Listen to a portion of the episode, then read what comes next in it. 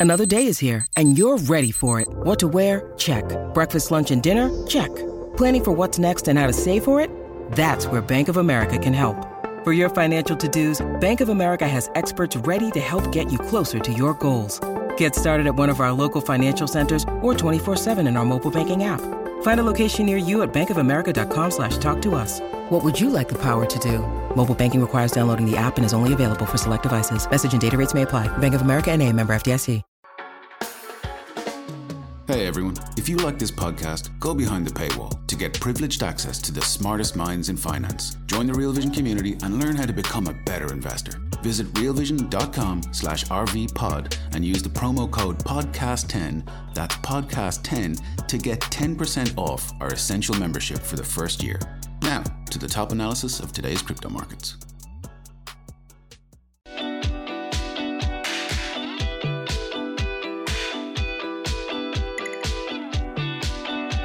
Hi, everyone.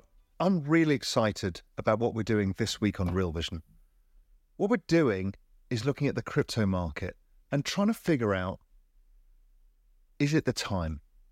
Is it now? Is it the time that we should be refocused back on this? Is it game on? Now, I've got my own views on this that I'll run you through. But what's amazing about this week is true to Real Vision form, we've got a bunch of different views. And what I've tried to do, Nico and I have worked together in trying to build the best roster of guests to give you all the analysis you need to draw your own conclusions. So I'll kick it off with my macro crypto framework in kind of classic Raoul style. Then we'll have some of the best technical analysts and on chain analysts in the space. We will have hedge fund managers, how they're allocating capital, where they think we are, what risks they want to take, We'll also look at the Web3 people as well to find out what the hell's going on in NFTs and is this an opportunity or is it something worse? Basically, anything you need to know will come up over this week. There's content everywhere, so enjoy it. But let's kick off with my macro framework and how I'm thinking about this. You'll remember that back in June, in the peak of the Three Arrows Capital Luna debacle, I stick, stuck my hand up and said, listen, I think it's time to buy ETH. Um, ETH got absolutely decimated at that period of time. And so we started adding to our ETH positions. I never sold anything in the bear market because my time horizon is really out to the end of this decade. So I'm looking for massive weakness to add to my positions to make as much money over time as I can because I truly believe in cryptocurrency, digital assets, and Web3 at large. I think this is game changing for the future of the internet. And that view of mine has been proven out as well by looking at the traditional finance people coming into the space, the famous hedge fund managers coming into this space, but also what everybody in the crypto world has built is the rails for the parallel or future financial system. And we're just migrating across to it over time. But what they've built is so profound that even the central banks themselves are going to build their central bank digital currencies on blockchain rails. Central banks and other supranational organizations are issuing bonds on crypto rails. So it really is game on. Even though we've gone through this regulatory cycle and it feels miserable, the broader adoption is happening so much so that the old world has already admitted that the world we live in is a lot better. Anyway, we know the macro picture. I'll come bit more onto that in a bit. But let's go through the that's the big picture secular theme, obviously. But let's come on to where we are. My hypothesis, and you've heard me talk about the everything code, is that debasement of currency is the main driver of asset prices globally. Currencies are getting debased by excess printing. We all know this from crypto that if you have too much inflation in your money supply of a token, it tends to go down a lot. And that's the same with currencies. But all of fiat currencies being debased, and that's driving the reserve currency of the dollar to get debased against asset prices. So optically, it makes things like the S&P 500, property prices, gold prices go up. But once you divide them by the debasement, or even just use the Fed balance sheet as an easy approximation, they what they tend to do is operate in line with the debasement, i.e., they're just holding water. They're not making you wealthier. There's not much of an investment. It's kind of like a bond of old. But I found in my work that two things really outperformed technology and crypto because they've got secular adoption cycles too. Okay, so where are we in the li- liquidity cycle? You see a lot of noise on Twitter because everyone's starting to pick up about this liquidity. Again, I'm using liquidity here as a proxy for debasement, not just pure liquidity. I think that's less relevant. So the GMI weekly liquidity index year on year bottomed exactly when ETH bottomed in June. That was the first signal to me that something has changed. So that got me focused on buying ETH. Then we saw the non confirmation of ETH when Bitcoin bottomed in November. That was really interesting to me. And that coincided with ongoing increase in liquidity. If you remember, it started with the Bank of Japan. They started printing money to buy JGBs in a process called yield curve control, expanding their balance sheet significantly. That was then followed by the Bank of England, who were expanded their balance sheet to try and bail out some of the pension system and also kind of stop their bond market getting out of control. The Chinese have been slowly debasing their own currency by a slow crawl of debasement. And then we saw the US come in in March when they had to quickly inject money into the banks, which they've been drawing out again. Anyway, the trend is higher, but too many people get fixated on the next chart, which is the overall trend itself, not the rate of change, which is more important. But the overall trend, well, that is the same trend as most asset prices. And that's because debasement is lowering the denominator. So, what we saw is that massive rise in liquidity that happened, or debasement that happened in 2020 and 2021, and that some of that got withdrawn. But we're back basically to the long term trend where we've been crawling for a while now. So, we're not seeing a massive shrinkage in the balance sheets. We're seeing some expansion, which is what that, that previous chart showed you. So that's what's driving the market higher, much to everybody's chagrin. Now, remember, we're a lot of people get confused about this because they everyone's using different measures of liquidity. Our measure is G5 central bank balance sheets, maybe G6, um, and then we use a kind of net liquidity for all of those different markets, combine them into one super index and it gives us like a 97% correlation with the NASDAQ. So it's a very good approximation for what's happening. Other people are just using Fed net liquidity. Now, that's useful, and we'll come on to that in a bit, but it's not everything. And we're starting to see divergences of things like NASDAQ from that. That's normal. What we find, and crypto will do this a lot, it will diverge from liquidity enormously because that's the bull cycle.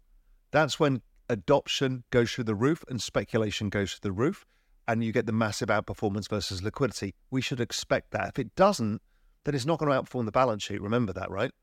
So we're expecting to see that phase. So, what is this balance sheet expansion all about? This chart is a chart I've not seen anywhere else. And that is the chart of the balance sheet, uh, which is in white, versus in gold, it's the interest payments on the debt. And it's lagged by 36 months or leads it by 36 months.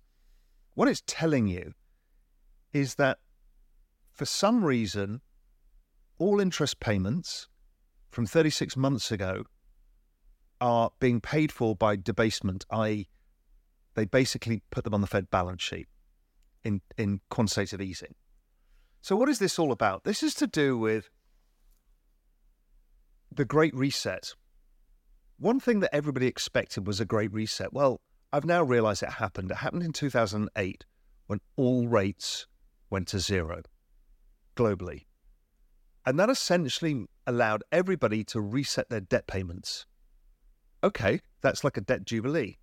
You didn't forgive the whole debt, but you basically forgave the interest payments. And everybody rolled their debts three to five years. So now we have a concentration of all government debts around the world in this three to five year sector which every three to five years gets rolled.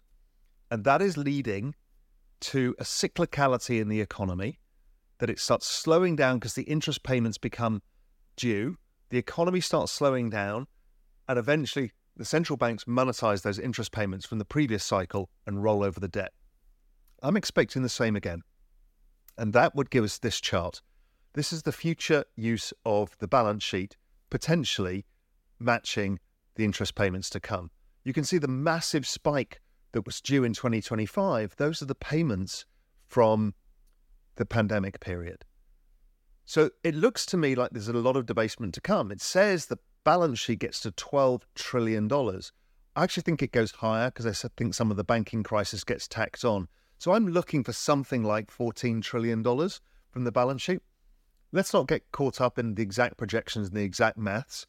It basically tells us there's more balance sheet woes to come, more debasement, and that's very good for crypto. It also proves out the case why we need crypto, the broken financial system.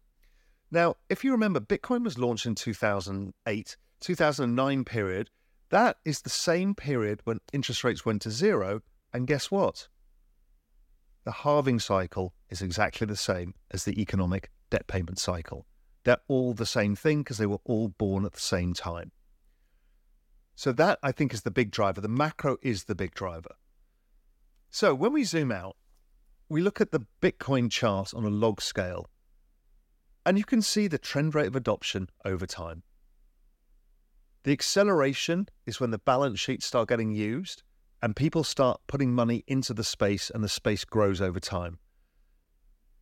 And we will see that ongoing. So the total crypto market cap hit 3 trillion at peak. What will it be at next peak? Probably 10 trillion. As more money comes in, more people stay in the system um, and opt out of the old system or find new uses and applications in a Web3 world that makes the internet just better, fairer, and more democratized and more decentralized. But that trend rate of Bitcoin, well, we got in that beautiful cyclical low the buying opportunity we were all looking for. People are still arguing whether it's going to go lower, etc. The probability is it put in the lows and now we're on the upcycle.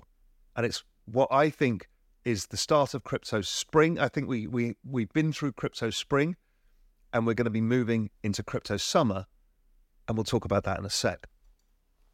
Crypto summer is the point when prices start going parabolic. It usually coincides with the money printer go burr or more cowbell, as I like to say. So there's some really good analysts in the crypto space, and one of them I really like is TechDev. I subscribe to his newsletter. I have no affiliation, um, but I subscribe to his work because I think he's very thoughtful and is not subject to hyperbole, but just very thoughtful in what he does.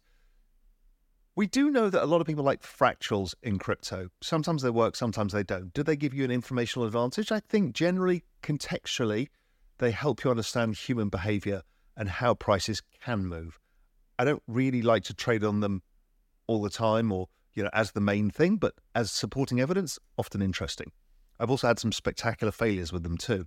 If you remember the ETH call, the uh, you know, the next leg higher call back in 2021, that was based on a fractal. It completely failed, but luckily I owned call options, so it wasn't that painful.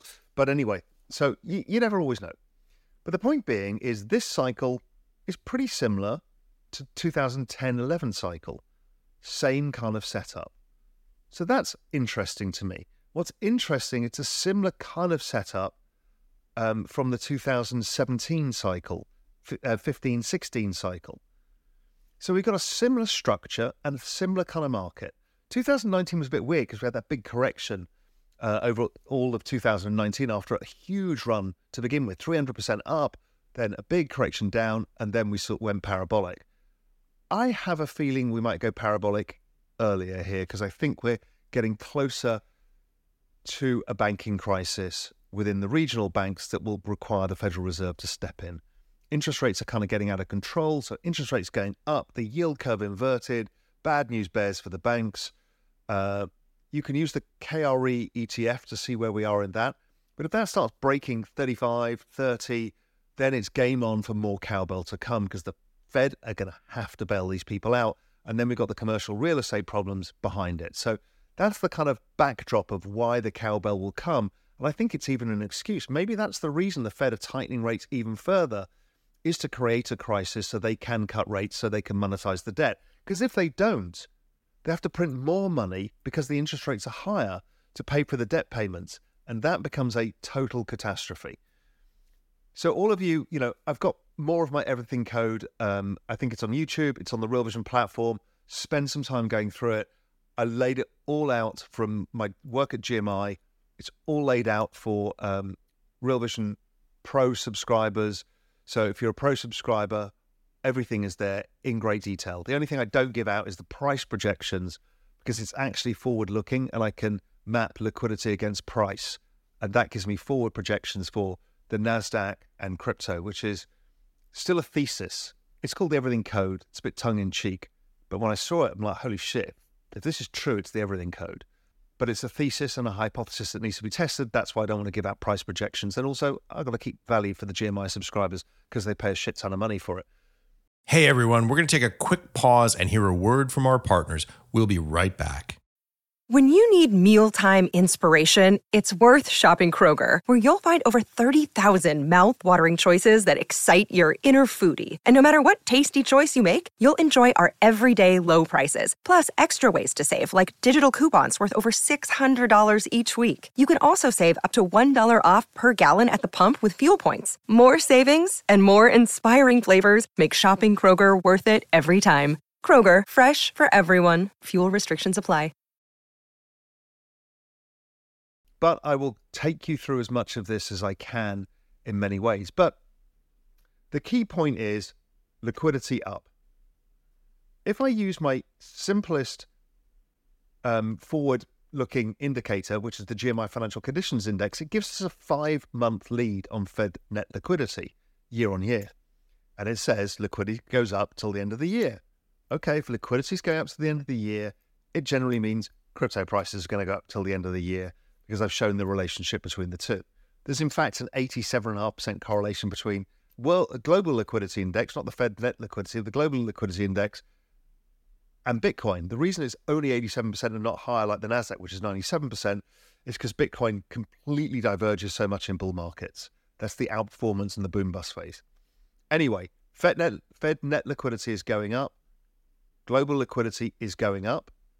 We can look out five months. I can actually look out to 2026. That's the theory and hypothesis that I've that I've been working on in the Everything Code. But right now, it tells us liquidity goes up. Now, liquidity also does something interesting.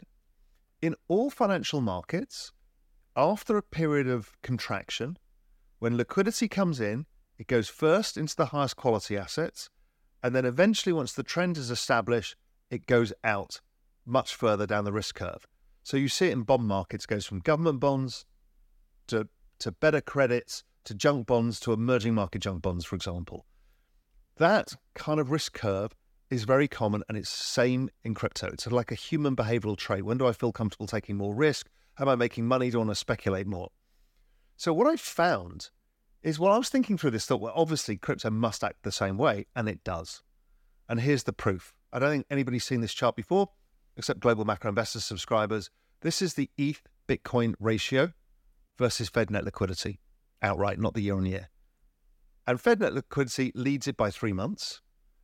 And we know that in five months ahead of this, we will see more liquidity coming. It keeps going up. So if it keeps going up, then ETH eventually will break out from Bitcoin.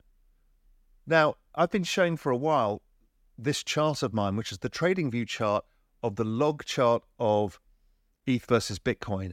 And I think it's a huge wedge pattern. And if it is correct that it's a wedge pattern, it's massive and it's on a log chart. So the day to day machinations or week to week or month to month make no difference. But over time, if this breaks, then ETH is going to massively outperform, which has been my hypothesis for a while because of network activity and the amount of things being built on top. But another way of looking at this is I can use the ISM, which is even more forward looking than our financial conditions index.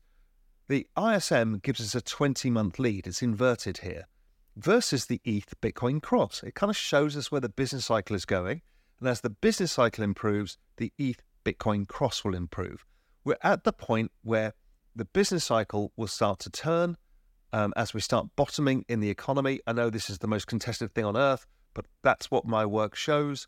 Um, and therefore, ETH Bitcoin cross will start rising and massively so. So that's getting me very interested in that, in ETH over Bitcoin. Now, the next chart is the Fed net liquidity versus ETH. I mean, it's one for one. It's crazy. But, and we see this with many assets, but we, as I mentioned before, Nasdaq and S&P started dislocating from this as the AI technology narrative started attracting new capital and their secular adoption models too. And so that starts outperforming. So once crypto starts seeing that, I'm guessing it's going to be the ETF that's we're going to start seeing this drift away from the models and start outperforming.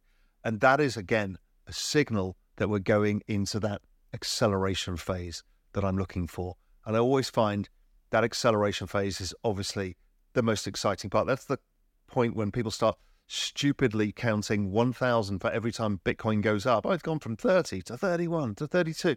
People start putting laser eyes and just lose their general shit. Um, but it's a lot of fun, can be very stressful. Um, but that point, I think, is setting itself up by all the macro indicators I look at. The other thing is just the pure chart of ETH. It's gorgeous. That kind of wedge with the flat top, that's the bottom pattern. We've got that zone where it needs to break through of the previous two peaks. Breaks through that zone, and we're probably into the acceleration zone. Now, could it go up and pull back down and retest? For sure. How does it do it? I don't really care. What I'm looking for is the long term trend of adoption here and the appreciation of the asset price due to the macro factors and also the factors within uh, Web3 and crypto itself. So that's kind of maybe our line in the sand. And again, it's not something you just want to buy all in just because it broke that level. Just it's it's it's one of the marker stones en route. We've got all the other macro indicators too. But another chart really struck me. And it's the chart, this chart of the crypto market cap minus Bitcoin and ETH. So this is basically the altcoin and stablecoin market combined. Now I think of stablecoins as as cash on the sidelines that move into alt. So overall, I think this chart is a literally perfect wedge pattern. And it too, like everything else, suggests we're about to come into alt season, the risk on season. And if that is the case, this is going to go a long way. This is when crypto total market cap goes from, let's say, wherever we are today, 1 trillion or so, and it ends up going to 10 trillion. Something crazy like that. I don't know exactly, and it doesn't matter exactly. Uh, too many people care about price targets. It's the texture of the move that matters and the general trend. So everything is consistent here that something big is about to happen. And the time horizon here, these are a lot of these are longer term charts, is I think the banking crisis comes back at the end of the summer and we start to see changes. I think the Japanese may have to intervene in their bond market again. Maybe the UK do too but we are really at the cusp. We cannot deal with bond yields going like this going into refi season. So something is about to change. It's going to change big. So keep your eyes peeled. It usually happens like August, September. Then, then often, you know, I don't know whether we get a you know usual October bloodbath in equity markets, but if it is, the crypto markets probably do okay. But we'll see. I don't have a crystal ball on that. I just know general trend. I have pretty high confidence of that another way of looking at the alt dominance chart, there's this one, and I'm sorry I can't credit to who did it, but it's a great chart. It shows the repeat pattern that's potentially forming between the alt's dominance in 2015-17 to 2017-23. Again, similar texture, and you saw the scale of the moves last time. I think that's pretty likely to me because of this risk curve, liquidity, the structure of financial markets, and the structure of human behavior. So again, I'm pretty focused on this. But here's the rub it's really fucking difficult to choose the small altcoins. It's a great game that everybody enjoys doing, but you're at the casino. It's really hard to have done all of the work, and most of you have no edge. So I wouldn't get involved. If you do, it's for 10% of your portfolio because you want to be racy and have some fun. But don't do it en masse because that's where you can lose your skin. You know, I realized this in the last cycle because I thought, you know, I know that there's huge alpha to be had out of the smaller stuff, but how the hell do you keep on top of it? So I started Exponential Age um, Asset Management, which is a digital um, fund of fund asset management firm that invests in digital asset hedge funds, so crypto hedge funds, because it's their job to know the ins and outs of the market, where the big opportunities lies. That's their focus 24 hours a day. So I wanted to be able to allow my clients and myself to be able to allocate via that mechanism to try and capture that alpha. So we don't have to deal with portfolios of stuff that we don't know how to deal with. It's hard, right? Yes, you can deal with like VC, assuming that 70% of it's going to go to zero or not perform, but 30% of it has got a chance of doing something amazing. And, and the top 10%, well, that's where you make the real money. That's possible too.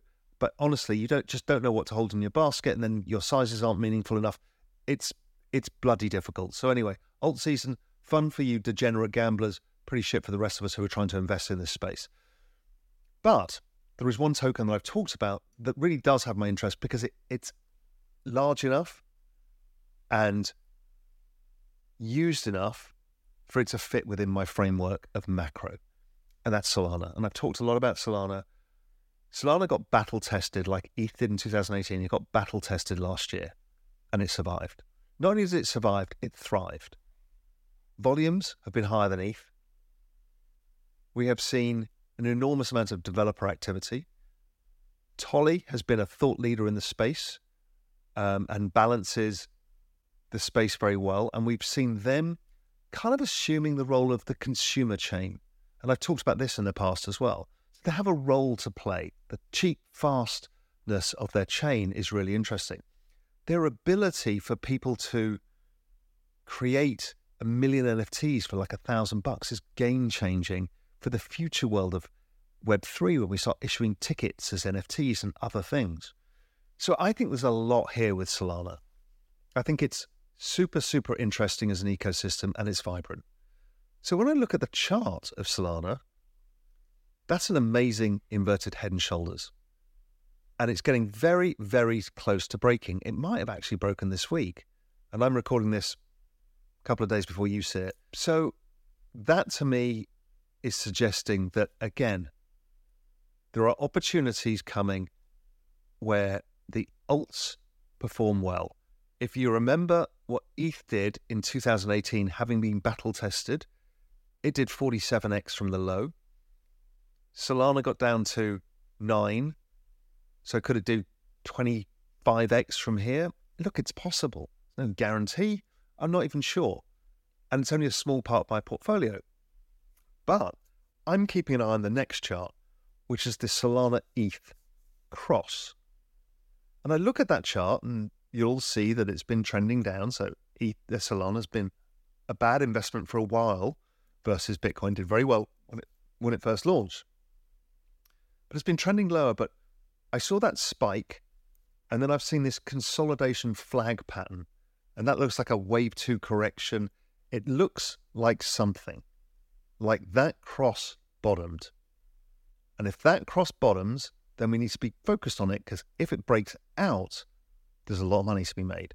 And like I switched my Bitcoin into ETH in 2020, maybe I'll switch more of my ETH into Solana. I am kind of chain agnostic. What I'm not is alpha agnostic. I want to make money. Here's an opportunity. It's one of the biggest opportunities we've ever been given is to take advantage of the price rises in this space because not only do we believe in the ethos and what this space is all about, but to participate early, you get rewarded for the risk. So I'm looking for that trend line to break, the red line. Now, once it breaks that, the next hurdle is the big downtrend. So there's a bit of wood to chop between here and there. So it's no plain sailing. So I wouldn't say it's a trade on, definitely. But I'm looking at that, noticing that it broke the inverse head and shoulders on the price chart, and if it breaks that downtrend, okay, I'm going to get really interested. And my guess is we'll see narrative change around Solana, whether it's new activities or the rise of DeFi on Solana or whatever it may be. We don't know, right? There's so much innovation in this space. We have no idea what's coming next. And that's what makes the space so exciting. I mean, everybody's innovating. $60 billion of VC went into crypto uh, in 2020 and 2021. And that money is being spent, hopefully wisely, sometimes not wisely, within the crypto space, building out the future. And we don't know where the future is. The last time around, we got NFTs, we got DeFi, we got all sorts of things. What's it going to be this time? I have no idea, but hell, it's going to change the narrative and it's going to be exciting as well. So, anyway, Solana feels like it might be the epicenter, or at least part of it. So, I'm really focused on that. The other way I'm thinking about it is if I'm right and the entire crypto market cap is going up a lot, then an easy way for many people to trade it is just own the tollkeeper. And the tollkeeper in this case is Coinbase. So even though the the SEC is suing Coinbase on one hand for unregistered securities, of which Coinbase will take them to court and I think will win, or force Congress to make a ruling. But in the meantime, because Gens has painted himself, I think, into a political corner where he's been accused of of stifling innovation in the United States, what he's actually doing is stifling opportunity for regular investors to participate in great technology. Um, I, I, think it's inexcusable. You're allowed to go to fucking Vegas, but you're not allowed to to um, act like a VC within the token space. It is not right. Oh, you can't do VC either because apparently you're not smart enough unless you've got a million bucks. It's disgraceful.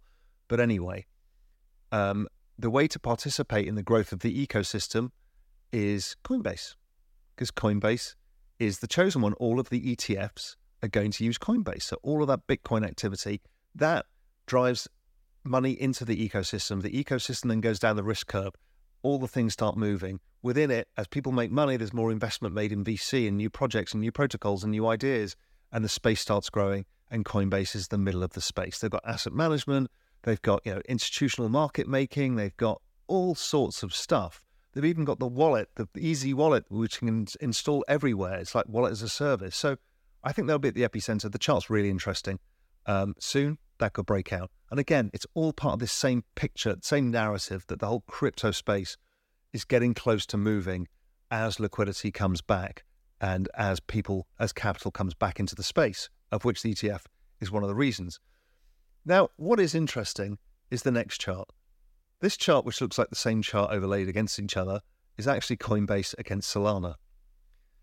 So, what you're finding is what people use as narrative, which is esoteric risk, Solana bad, it's a SBF coin or a VC coin, and Coinbase, it's the regulators, it's this. None of that. This is liquidity and where it is in the risk curve. So as liquidity got drawn from the market, all high uh, high growth, further out the risk curve, long duration assets all acted the same. I can overlay ARK, it's the same. KR1, the crypto company in the UK, it's the same. They're all the same chart, which tells you they're not esoteric risks at all. It's not about is Coinbase going to go bust or any of that shit. That's all narrative. It's just about liquidity. So as liquidity comes back, you want to back the fastest horse. Now, the fastest horse of these for me is probably Solana. But stuff like KR1 and Coinbase will do extremely well. ARK will lag uh, just because it's less crypto, and crypto has a faster adoption rate than the other technologies.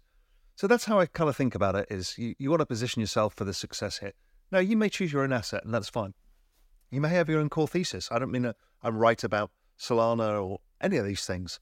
Um, all I'm trying to do is point you in the macro direction of where the opportunity lies. Again, if you've done your homework, you found something you really like, that's fabulous for you. Just don't show it to me all day on Twitter because I just don't trade stuff. You know, I've got my buy and holds. I observe it based on a macro basis, network activity, and I try not to veer from that. If I do, I'm generally FOMOing into something and I'll end up looking a fool, which I can from time to time, as we all know. Okay, other killer chart is humans are humans. We behave in the same way repeatedly because we're emotional creatures. So, after a bear market of a lack of liquidity has happened in 2000 when the tech crash happened, and then the recovery afterwards, well, that darling of that whole moment was Amazon that fell 97% or 96% and then rallied and never looked back and became one of the largest companies on earth. It was one of the best single buying opportunities anybody had ever been given in the stock market. Well, lo and behold, the chart of Coinbase maps almost perfectly over that. And that's the recovery cycle phase as liquidity comes back in. And it's very similar. Now, interestingly, I can also use the chart of the NASDAQ from that period and look at the recovery of the NASDAQ versus Coinbase. Again, unbelievably similar. And again, don't expect tick for tick the same, but contextually, it suggests it backs up my other thesis that liquidity goes up, crypto assets go up, End of story. As crypto assets go up and more money comes into space, it goes further out the risk curve. That's it. It's a simple, simple framework. The everything code is the more complexity because I can forecast it out to 2026. As I said, it's a theory. I don't know if it's proven, um, but it does give for very significant increases in asset prices. Nothing untoward that we've not seen before, but it just says, yeah, you know, this keeps going until 2025. Uh, then, yeah, obviously, where in 2025 into 2026 gets more opaque. Um, but I'm pretty confident that from now till at least the end of 2024, we're going to go gangbusters and we hit the parabolic phase soon, sometime probably in this Q3, but definitely by Q4. That's my view. Now, there's a bunch of you who are Web3 degens, and you know, I certainly own enough NFTs, and we have several NFT communities as part of Real Vision, the Genesis community, and the collective. And NFTs have been absolutely smashed. NFTs are going through their moment of horror where projects are getting tested and everybody has gone from saying GM to everybody to monkeys throwing poo at each other. That's the anger, confusion, and frustration phase. Now, it's pretty normal. I mean, crypto went through this last year. And NFTs were pretty much okay back then. But things have changed. And as ever, there's kind of tipping points. But really, what it is, is the ETH economy shrunk and liquidity was withdrawn from the ETH economy. So, as that happens, asset prices go down in the ETH economy. What are the asset prices in the ETH economy? NFTs. So, what happens is NFTs went down in price. Now, the other thing that went on is a technical thing, because there's got to be an enemy in the story, right? And the enemy is rapidly becoming Blur. Blur is the new NFT trading platform. We used to all use OpenSea but suddenly all the liquidity has gone to a platform called Blur. I'm not sure how many of us actually use it, but if you want to sell something fast, that's the place because they created a token incentive of which they gave what's known as farmers. So they're people creating liquidity by buying and selling on the platform, a promise of a future airdrop of a token. So when it first came out, people made a lot of money out of it. So now these farmers are on the platform buying and selling shit. I mean, two or three hundred punks and apes at a time stuff, crazy shit. But the issue is the market, I think, hit tipping point. And I haven't actually told them about it, but I think the tipping point was reached by Ovi and Mando um, from Rekt Guy dumping their apes. That created a bunch of apes onto the market with other people looking for liquidity because the ETH economy is shrinking and people want some cash. That goes into the hands of the farmers who bid for it. And they're happy to take a quick loss because they want to show that they're doing volume, so they flip it on and sell it again. Another group buys it, and they keep doing this, and it creates this downward spiral of prices. And it's not from activities because there's lack of activity. There's not many buyers because the ETH economy is not growing, so it's not attracting new tourists or or new immigrants into the ETH economy. So what you've got is a, is a death spiral of assets right now. Now, what's getting really interesting is I've been watching this for a while and I thought, well, the one weak link in the chain is if that blur token isn't worth it. And I'm watching the blur token go down every day and I'm thinking, these guys have spent millions or tens of millions on trying to earn this token so they can earn however much in the token. But if the token value goes to zero, they're just going to have losses and it's going to be game over for this. I don't know whether it's game over for Blur I mean, I think it's good to have liquidity, but not with this. I think it's it's a, it's a misaligned incentive. It looked good, but that's why these token incentives are difficult difficult to think to think through because you always have a law of unintended consequences. So yes, it could have happened on the upside too, I guess, um, but it happened in a, in a weak market, and so Blur are going to be the bad guys in this. And I think their token incentive was bad. I, I get the idea, brilliant idea. Uh, did it bootstrap it or did it destroy itself? I don't know yet. But anyway, we've established that NFTs are assets within this vibrant ETH economy, or normally vibrant, but it's been in recession. And in in the recession, people stop buying them and they sell them to realize some cash because they need it. That behavior is standard behavior in a normal economy too. This is the reason why property prices come under pressure in a recession. Because people, if there's excess property or they have excess ownership, they need some money, they start to sell. Prices soften, there's less buyers around. Now, what happens really where it's observable is things like the art market, the high end art market. That tends to soften around these periods of time. But the high end art market is not the art market for everyone. But we all buy assets for basically two reasons. We buy them as a promise to our future selves. That's, I buy something now, it'll be worth more later, and that's, I can realize that later. So I've got money later. Or you buy it for status. Now, the high end art market is driven by both status and what's the value in the future because it's scarcity. Um, but it does soften in economic weakness times, as does the real estate market. But the market that struck me is the watch market because that's more like the NFT market, same kind of pricing, right? Rolex and Patek Philippe prices have been falling since the economy started, the global economy started softening. And that's been really interesting to me because you can see that there's less people bidding for watches and that the prices of the watches have softened over time. Now, if I'm right, then the NFT market should look something like this because both the real economy and the ETH economy were shrinking at the same time. In fact, one was a function of the other, as we established in the beginning. So here's the chart of the Bored Ape Yacht Club floor price. It's the same chart. That's amazing. So it kind of proves that all assets are connected because there's one pool of savings that gets recirculated in different types of economies. And that, yes, apes have moved more than watches because apes are more volatile. So they go up more, they go down more but it's the same macro factors. So I'm guessing that the macro factor here is that NFTs are not dead. We know they're not dead. A bunch of the projects you own, I own, are worthless. Some of them will have proven value over time. Some people have bet, ah, we're seeing the divergence of the art market not making new lows, while the PFP projects are making new lows. That's like the ETH divergence. We know that liquidity is coming back. And here we are in the teeth of an NFT bear market.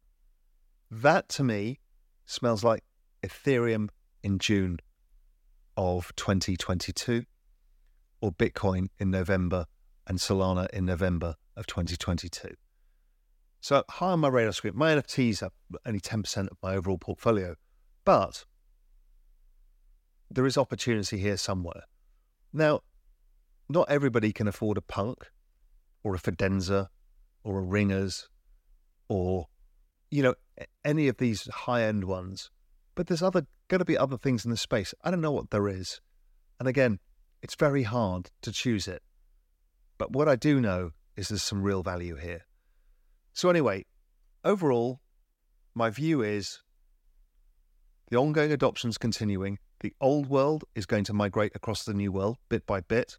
The central banks are, everybody is. We're here it's hearing Larry Fink and Apollo and Texas Teachers Retirement System and you name it, all coming into the space. Slowly but surely they're coming because everybody knows it's a better financial system. It's a better way to run the internet. It's fairer, it's more decentralized. It allows people to participate. The governments will get out of their own way at some point because you cannot not allow the people to participate. I mean, that's just criminal to me. So, anyway, that whole secular theme is there. The cyclical monetary theme is there.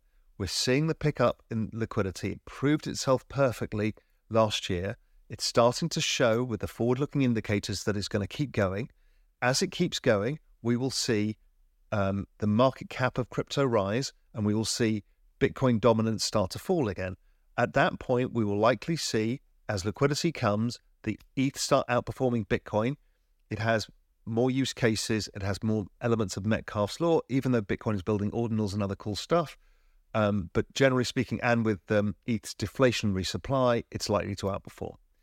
As that starts happening, money floods into the space, and um, we will see the other tokens. That's where it becomes hard. My bet will be Solana and hedge funds because that's an easier way of doing it.